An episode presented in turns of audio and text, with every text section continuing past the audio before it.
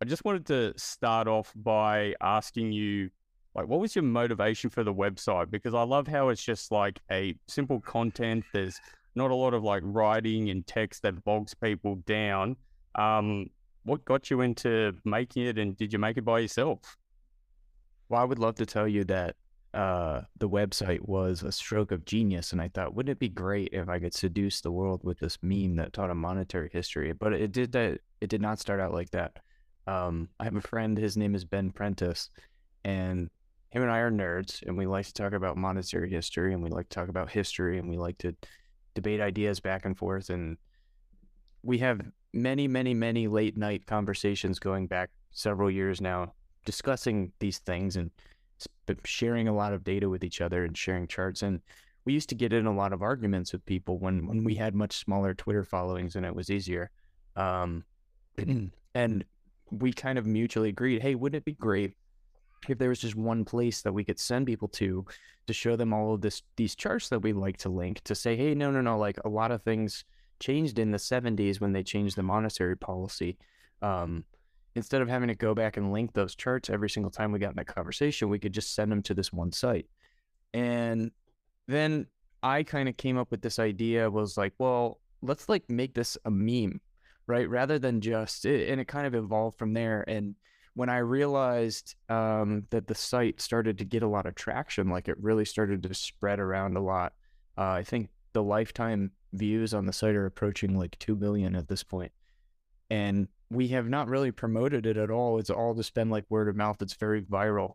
You know, you've seen like Jack shared it on Twitter. Um, Yeah, I, Sailor I was going to ask you about that. Like, Yeah. what was that day like when you saw it?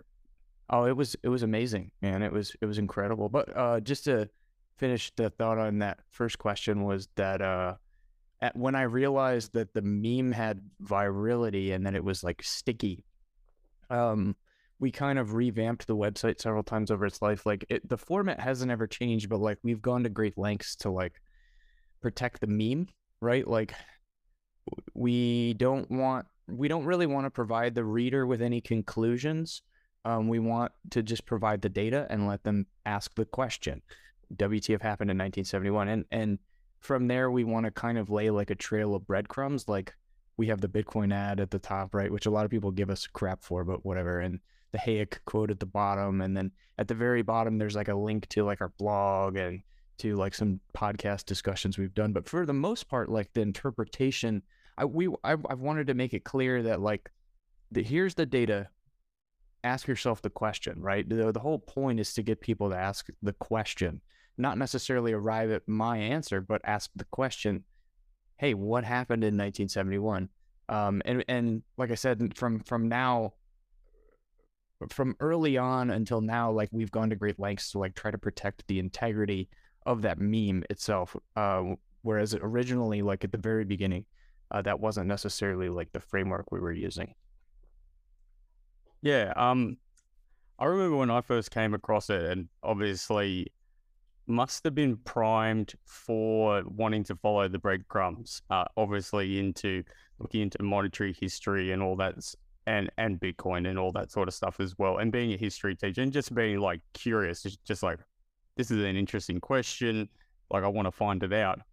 Ended up printing off um, like a lot of the charts that you guys had and putting it up on a board in my classroom, so you could always see it at like the front of the class that you have like the question in the center. Obviously, took the F part out, just like what the hell happened. Um, and like had all the charts around it, and like even just like summarizing in some dot points what the charts mean. Um, but that being said, when imagine like the bell's gone and we're all standing around the front door, and like some kids are over, you know, peering and having a look at it, and just like, so like, what happened? What happened? I'm like, why don't you go find out? Um, I don't know how many of them took it took it up. A lot of them wanted to be told like right right on the spot, Right. like you were saying, and they didn't want to follow the breadcrumbs. So, do you think that the meme only really works, or just like memes for just like teaching any topic in general, you have to be in the right mindset. Do you think that's the case, or yeah? Well, you're a teacher, so I'm sure that you probably you don't have to answer this, but I'm sure that you know when I say this what I mean. Um, my meme is not for 100% of people. My meme is for the 33%, right? Um, 33% of people show up at my website and they inject their own narrative into what they see. They say, "Oh, well, this was Ronald Reagan," right? Or, "Oh, this was you know whatever." What this was the opening of Disney World, or this is capitalism, or what, whatever. It doesn't matter, and and I don't try to censor that. That's purpose. Like I've left it open to an. Obviously, I have biases there, right? Ben and I believe that it was the end of Bretton Woods, um, but I- I don't want to force other people to think what I think. I want them to think for themselves, right? And people who are using, they'll often use my site to push their own narrative. Obviously, aren't doing that, right? And then you have another 33% who look at that and just say, well, I don't know. I don't know what happened. Why don't they just tell me what happened? Like, why don't they just make this a blog and tell me exactly what happened? I want them to do that. Um, I'm not trying to reach those people either because they wouldn't have even gotten to my site if I had done that because it wouldn't be viral, right? It wouldn't be a meme. Like they they would have just never read it, never clicked on it.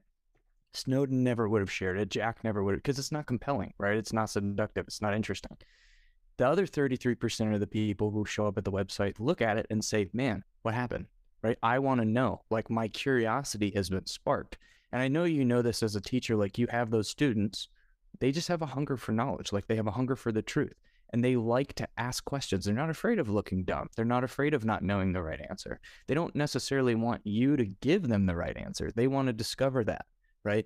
And uh, Yeah, you're never going to convince the the 66% that aren't interested in asking the question um the that importance like that distinction so th- those aren't my target audience right Yeah, no, that's a really interesting way to think about it. That you just like, and I think that's a thing that happens sometimes with with education. It's just like, oh, you got to get everybody engaged all the time. Where you've hit the nail on the head. Where it's like it shouldn't be. It's like you're going to get some people some of the time, and then you're going to get some people, whether you know I'm out the front of the class, you know, showing a video or doing a dance or whatever doesn't matter. It's just never going to grab them. Or if it's not like spoon fed, it's like, I don't want to do any work. I really don't care. It's not my thing. Um, yeah. But I love the way that it was presented. Um, the other thing was, I for the people who are listening for like the topic that I teach in year 12, which is looking at the Cold War period. Um, I was wondering if you could maybe give a bit of a brief overview of saying what's the importance of Bretton Woods for the backdrop of what's happening in the Cold War. So, because I always tell kids, you got to have a look at what the money is doing, that it plays a larger role than, say, what the textbooks might say, that there might be one paragraph saying that. Um, like this was the like the financial effects or the economic effects, but I think they play a huger role on like the way people act and the way that countries act. So, would you mind giving us a bit of an overview of Bretton Woods and what's happening in the background? Yeah and i want to be totally honest with you up front um Bretton Woods and its role in the Cold War is actually not something that I've spent a lot of time thinking about. Um, the parts of history that I feel like I'm more familiar with are um, pre World War II history, um, you know, and and monetary history in particular. Uh, and and in regards to you know, so I've I've read uh, some of Frank Dikötter's work on the Chinese Cultural Revolution, and I've read. I'm currently working through the Gulag Archipelago on uh, the the Bolshevik Revolution. I've read Anthony Sutton's Wall Street and the Bolshevik Revolution, but and uh, Ayn Rand's uh, We the Living, which is like a fictional account of you know communist Russia. But other than that, like I don't have um, a super in depth insight into the Soviet Union, politics of the Soviet Union. I know a little bit about like um, Trotsky and, and the Bolshevik Revolution, but um, I would ask you, you know, what what do you think? Where do you think the Cold War fits into Bretton Woods, and, and maybe I can provide some insights from there. Yeah, okay. Um, so the way that I'm thinking about it is, I think back to perhaps the first way that I was teaching the Cold War, trying to build my heat map of understanding of everything that's going on, and I think it's starts off like everything very simplistic that you know, capitalism versus communism, and then you look at the battles and the personalities. Um, I can tell you that before like Bitcoin or like that whole rabbit hole or your website, um, when it came to things like Bretton Woods and the Marshall Plan, it's just like, right, that's a side note. Let's just keep going. Um, but now it's like front and center at the very beginning of when I talk about the topic that it's like, here you go, guys. This is setting the stage that you have the end of World War II, the world order is being reorganized, and really what's a larger driving force behind perhaps maybe the Soviet Union and the United States not being compatible is that you have the Soviet Union and the United States going on completely separate monetary policies. That you have one tying themselves to Bretton Woods. Um, the United States isn't going to give it up because they're going to become the center of that and the benefactor of that. And they're also working in the Marshall Plan. So they're then trying to inject all those new funds, say with um, requirements attached to those funds to Europe to try to curry more favor as well. And the Soviets are also doing that with their own central plan monetary system. But yeah, I think that's the the extent of my understanding that that's what I want to bring to the framework. So it's not a black and white that it's like, oh, these people just don't think differently or one's evil or one's good or whatnot. It's that they're they're drawing a line in the sand when it comes to what they're doing. Um, yeah. So, who who was a part of? Well, well, it's probably easier to say who else wasn't a part of Bretton Woods. Are you aware of that from like writing up your article about it, or perhaps off what were the top of my requirements it? head, off the top of my head, I, I, I'm not. I, I couldn't rattle off a list for you, but it, it's a lot of the countries that you might expect, like non-first world United Nations countries. Um, so, so I, I, I think a lot of the reasons. Um, the- so what you just described, your sort of journey of discovering, you know, this thinking, this way of thinking about uh, capitalism versus communism or socialism. Um, I, I think part of the problem is the way that we think about capitalism as as like a separate system that can be opted into or out of. Um, I'm going to read you a quote from Anthony Sutton, and he's an author who wrote a book. He wrote two books, one called Wall Street and the Bolshevik Revolution, and it's essentially about how um, capital markets, particularly financiers in the West, profited immensely um, by the the captive market nature of the Soviet Union. And he wrote another book called uh, Wall Street and the Rise of Hitler, and it was a it was a, in a very similar uh, tone of how uh, Western financiers profited immensely off of um, the socialist systems of Germany. Uh, so this quote is from Anthony Sutton, who wrote those two books. Monopoly, monopoly capitalists are the bitter enemies of laissez-faire entrepreneurs. And given the weakness of socialist central planning, the totalitarian socialist state is a perfect captive market for monopoly capitalists. So I would probably want to first define um, to anybody listening that capitalism is not necessarily like a system of um, of, of interaction. It, it's sort of a, a, a, um, a way of defining the default state of human interaction, right? Um, humans act because humans have desires. Humans have ends to which they hope to achieve. And, you know, if you follow Maslow's hierarchy of needs, depending on how advanced your society is and how um, much of an access you have to wealth and, and how um, privileged you are, right, for lack of a better word, um, you're going to fall somewhere on that scale of Maslow's hierarchy of needs. You're either going to be trying to keep yourself alive by getting enough calories and water that you don't die, or you know you're going to be trading NFTs on a blockchain, on talking about it with your friends on Twitter, um, depending on where you fall in that category in society. Capitalism is really just a definition of you know this idea that I work for something. I maybe if I'm good at it, I produce something from my efforts And if I produce enough of it, I have some left over and I can trade it with other people, you know, to through the coincidence of wants, right? And then you have like I I grow apples, you raise chickens.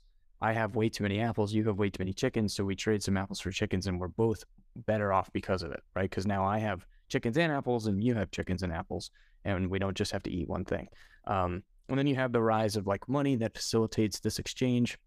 We have a coincidence of wants, like you have chickens, I have apples. I don't necessarily want to trade chickens for apples, but I have this money and we can exchange and it's this um, ultimate liquidity good, right? And that that is like the default nature of peaceful voluntary cooperation amongst human beings, right? And it has to happen. It's how societies function. Um, and really, communism, socialism, any type of authoritarianism really is just a uh, a way for some sort of central entity via monopoly on force to step into that interaction of voluntary and profitable exchange. Because two people don't exchange something unless they both agree that it's good right for both parties. Otherwise that would be you know stealing right? If, if you say well you have to do this right? Because i want what you have um, and they say well i don't want what you have. Well then that's we call it stealing right? And governments like to step in because governments have a monopoly on violence like to step in and try to dictate um, those interactions, right? So really, all that you had in the West was th- those types of interactions still have to happen for society to function, but there was far more central planning in that interaction process um, in places like the Soviet Union than there were in the West, right? But then we need to kind of take a broader look at Bretton Woods and and realize that Bretton Woods itself uh, was a system of central planning of the monetary system. Uh, and, and then from there, there's a lot of branches and rabbit holes we could go down. Yeah, um, I guess one of the rabbit holes that I want to go down is that, like, a favorite like topic, like not even at school, just the, what history buffs like to talk about is that what caused like the end of the Cold War. And reading through your article, looking at the origins of modern money, um, you talk about that when Nixon takes the United States off the gold standard, that's a form of soft default. It's a way of perhaps maybe getting the United States out of the hairy position that it's found itself in, perhaps once again, um, without having to um, without having to pay the final check. Um, especially for things like Vietnam, which by today's standards, I was having a look at it before this, would be like around about a trillion dollars. Um, the Soviet Union, for example, um, um, alternatively, because they're on the Russian ruble and they're not participating in like a system where they can perhaps maybe use that same release valve. Um, they've got the Soviet Afghan war, they've got to pay for Chernobyl. I would think, and perhaps maybe what I'm trying to put out there is that the fact that the United States could use this relief valve gave them an ultimate edge, like in comparison to the Soviet Union. Like they couldn't use it because, like, we saw what happened when you have Gorbachev come in and try to bring in Glasnost and Perestroika. Perestroika trying to bring in a little bit of capitalism, and then the people just run with it. Just like you give them an inch, they take a mile, as they should be. Because, like you just said, they're trying to default back to like the original, like basic state of what we want to do. Mhm. Yeah. So, what do you think? Do you think there would be a fair enough case to say that Nixon's decision perhaps maybe gave the United States a and its allies um, an advantage when it came to the end of the Cold War, which the Soviet Union just couldn't compete with because they were so centrally planned. Like they couldn't use a relief valve for their wars and their disasters in the end. I don't I don't necessarily think so. Um, I think that what the the end of Bretton Woods marked was a shift in central planning and capital markets. Uh, but you know, you on a broad basis, you can't deny that despite those changes in capital markets, with the end of Bretton Woods and, and maybe all the way back to 1933 and 1913, and, and like my article that I wrote you know that you mentioned fiat lux it goes back a lot further than that this type of manipulation of capital markets Mm. these capital markets are very profitable uh, if you if you have a monopoly uh, the ability to print your own money or to default on your debts um, and remain whole is is extremely enticing especially to governments but on a broad basis you know the united states had a lot less um, economic central planning than the Soviet Union. And and for that reason, you know, in a geo global geopolitical scale, they were just non-competitive. Uh, and like you said, you know, all it took was a, a little bit of capitalism, which when you think about, you know, the definition that I laid out for what capitalism is, you know, them loosening the noose that they had on their populace just enough to let them be productive again, right? Because you're not productive if you're not entitled to the fruits of your labor.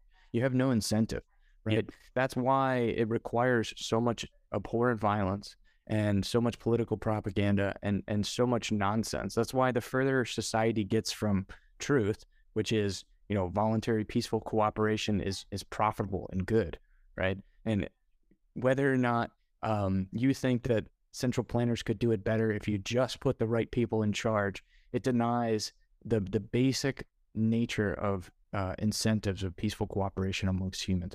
It, it denies you know the the fundamental basis of of why people are uh, called to act and behave in certain ways in ways that are beneficial to everybody and not just themselves to not behave selfishly right? So uh, I, I think that it's you know people like murray rothbard and ludwig von mises they anticipated the fall of the soviet union for all of these reasons because they knew in a global geopolitical scale uh, uh, a nation that was centrally planned was was doomed to be outcompeted by a nation that was, you know, more laissez-faire.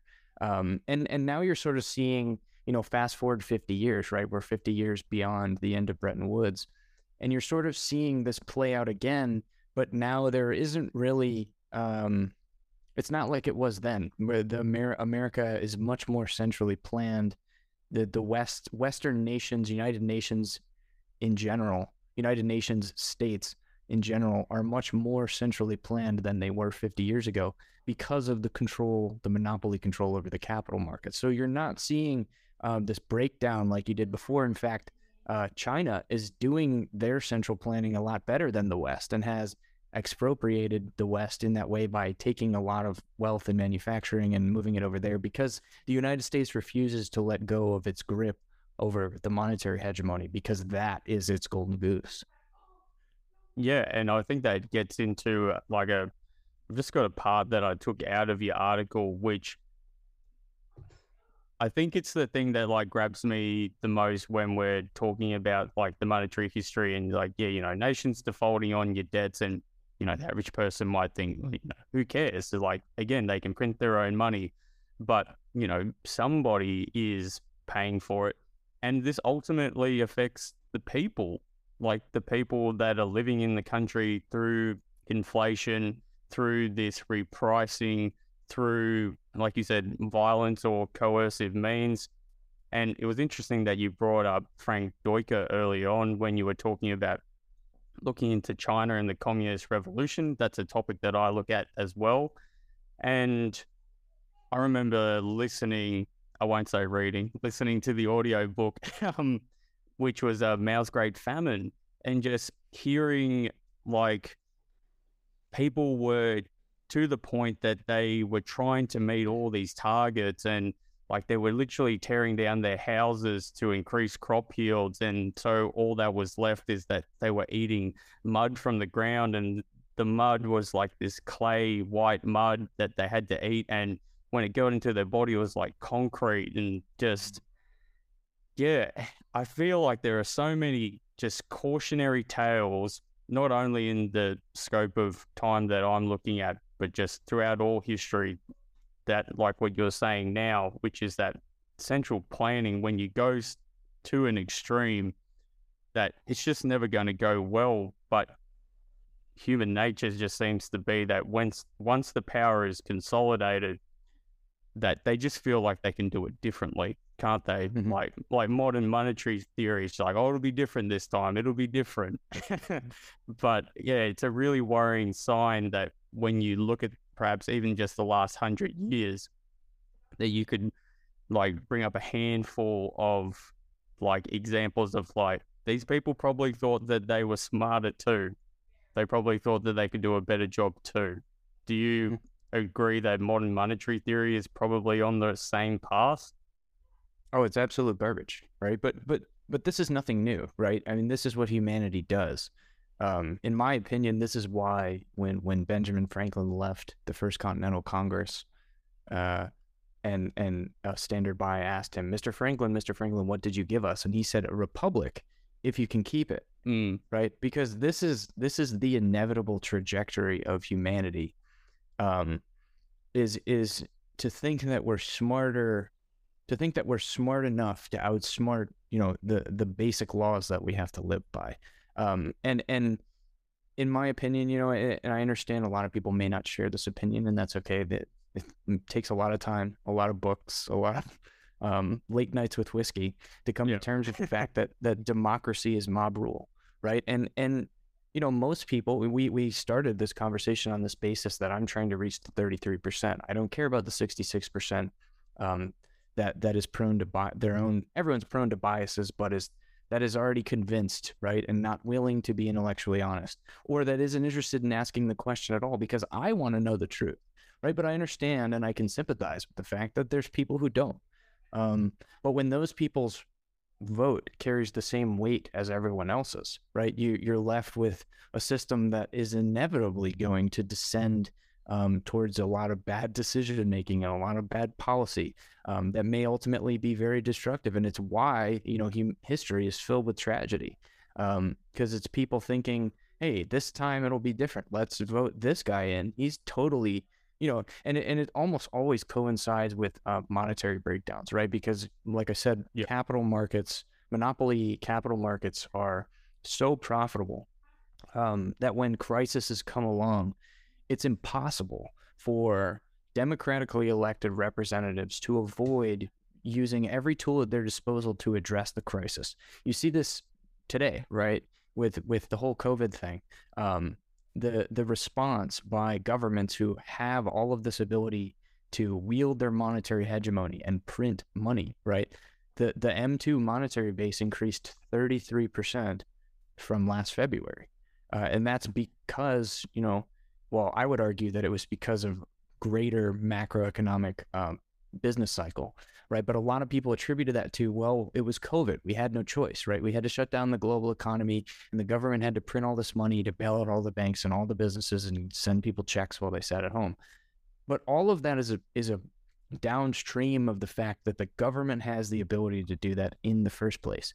And the destructive consequences of those decisions can be witnessed, you know, in, in Weimar Germany. Uh, You know, you just Google Weimar Germany hyperinflation and look at pictures of people using the the German mark as wallpaper, or children playing with bricks of cash, right? Yeah. blocks, or kites. people wheeling wheelbarrows filled with money just to try and go and buy a loaf of bread. All of that is a byproduct of monetary policy. Monetary policy enabled by the government's monopoly on capital markets, right? And all of that was done to fund World War One. Mm. Yeah, and that was just another interesting like rabbit hole because obviously getting into getting into the 1971 was the start. Then starting to think about Bretton Woods, and then I saw some pictures floating around on Twitter about um, I think it was the British Empire going off the gold standard as well, so it could continue to fund World War One.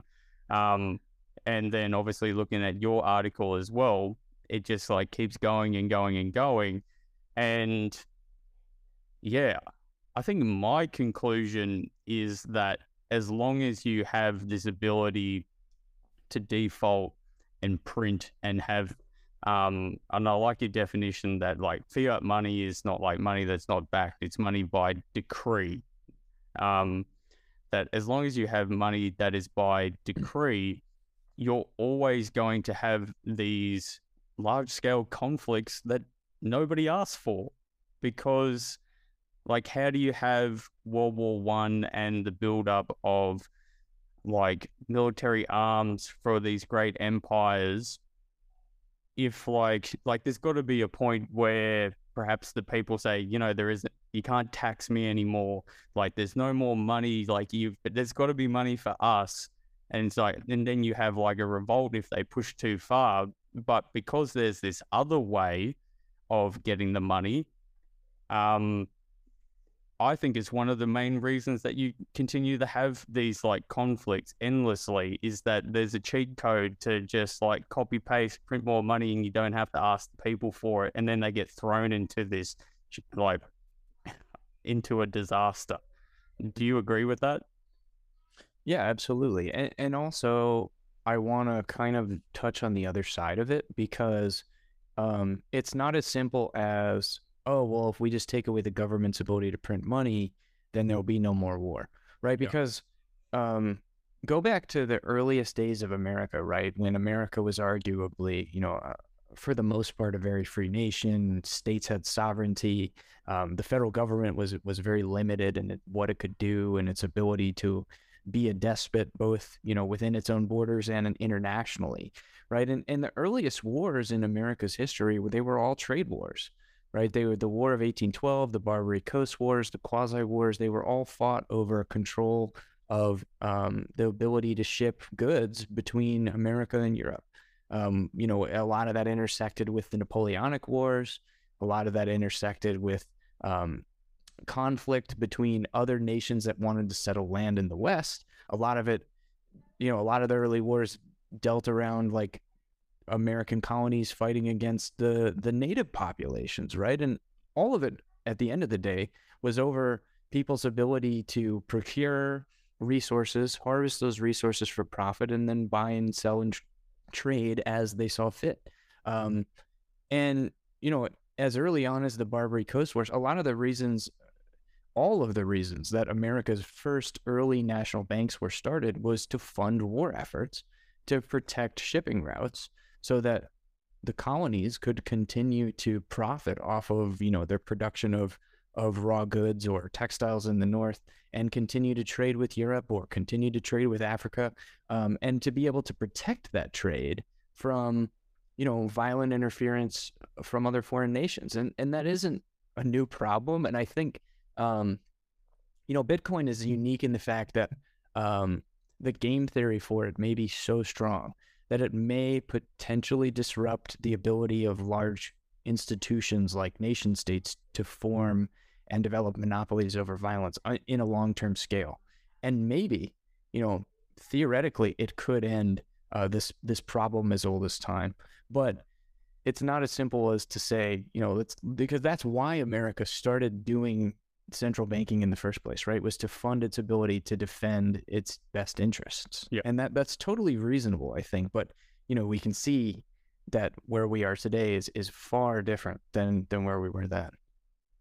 yeah, that we're looking at obviously these flow on effects and like what are the like what are the costs? What are the what are the trade offs for this ability that we have? And yeah, I think that's definitely what draws people like yourself and me, and I know a lot of other people in the Bitcoin community to it because we're curious, we're looking at history, um, and we see that this new monetary system could definitely be a solution.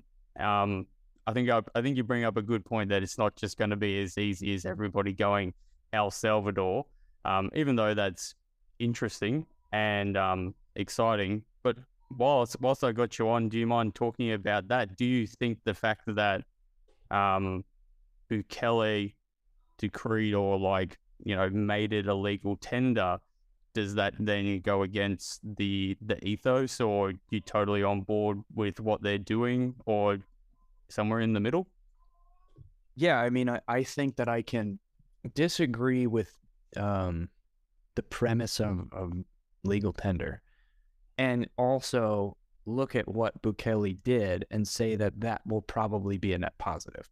Um, I don't have to agree with the idea or the concept of a legal tender, which is, you know, just the government making a diktat as to what is you have to accept as money um, and say, well, if he's forcing them to use Bitcoin, there will be benefits to that.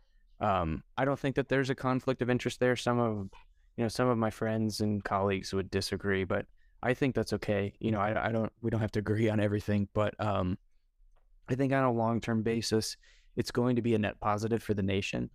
Um, I think it would be different if before he came along and made Bitcoin a legal tender, they had no legal tender laws in El Salvador, but that's simply not the case. And I think if, you know, all else remaining equal, you have legal tender laws where you're forced to accept the dollar and legal tender laws where you can accept the dollar or Bitcoin. Uh, I think that the latter is always going to be preferable. And I don't think I don't think, you know, all like I said, all else being equal, you could ever argue against that.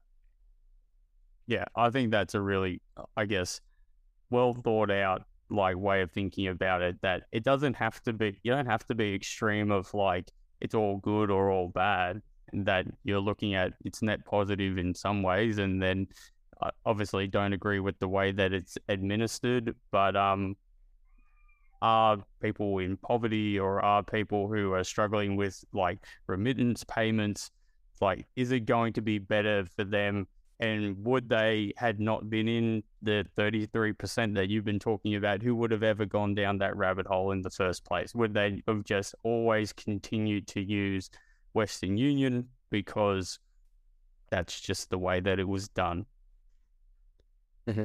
Uh, um, I think that's about everything that I wanted to um, have a chat about. Colin, um, it's been fantastic. I, I know that you've definitely changed my mind or like given me more to think about with the topic and looking at like the influence of monetary history. Um, is there anything else that you wanted to bring up for, I guess, kids who are studying history, maybe some other rabbit holes or some other breadcrumbs you'd want to leave as a bit of a sign off? Um, no, but but broadly speaking, I would say to any anybody listening, especially younger people, um, that you should you should never be afraid to ask why, right? And and if you get an answer that you're not satisfied with, you should continue to push, right? Um, just because your teacher says something, just because your parents say something, just because the news says something, just because the president says something, doesn't make it true, doesn't make it right, right? And and you should always, always, always strive to think for yourself and you should arrive to conclusions based on information that you've discerned for yourself. And it really helps, you know, in a lot of cases to, especially navigating this increasingly complicated world, to um, develop for yourself or arrive at with for yourself or discover for yourself some some fundamental first principles. Some of mine are, you know, like I talked about earlier with what capitalism is, right? Just voluntary profitable exchange between people.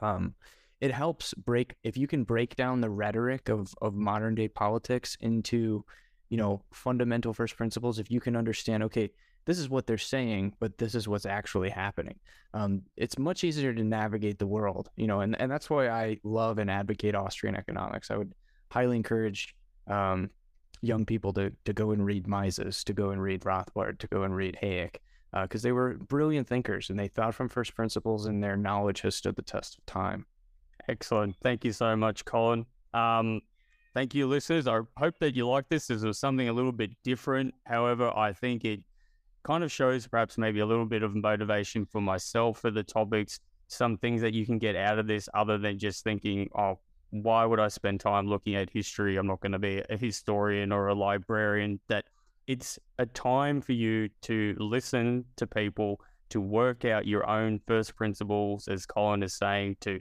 come to your own conclusions. So I really hope that you enjoyed this uh, particular episode, and we'll see you next time on the Modern History HSC podcast.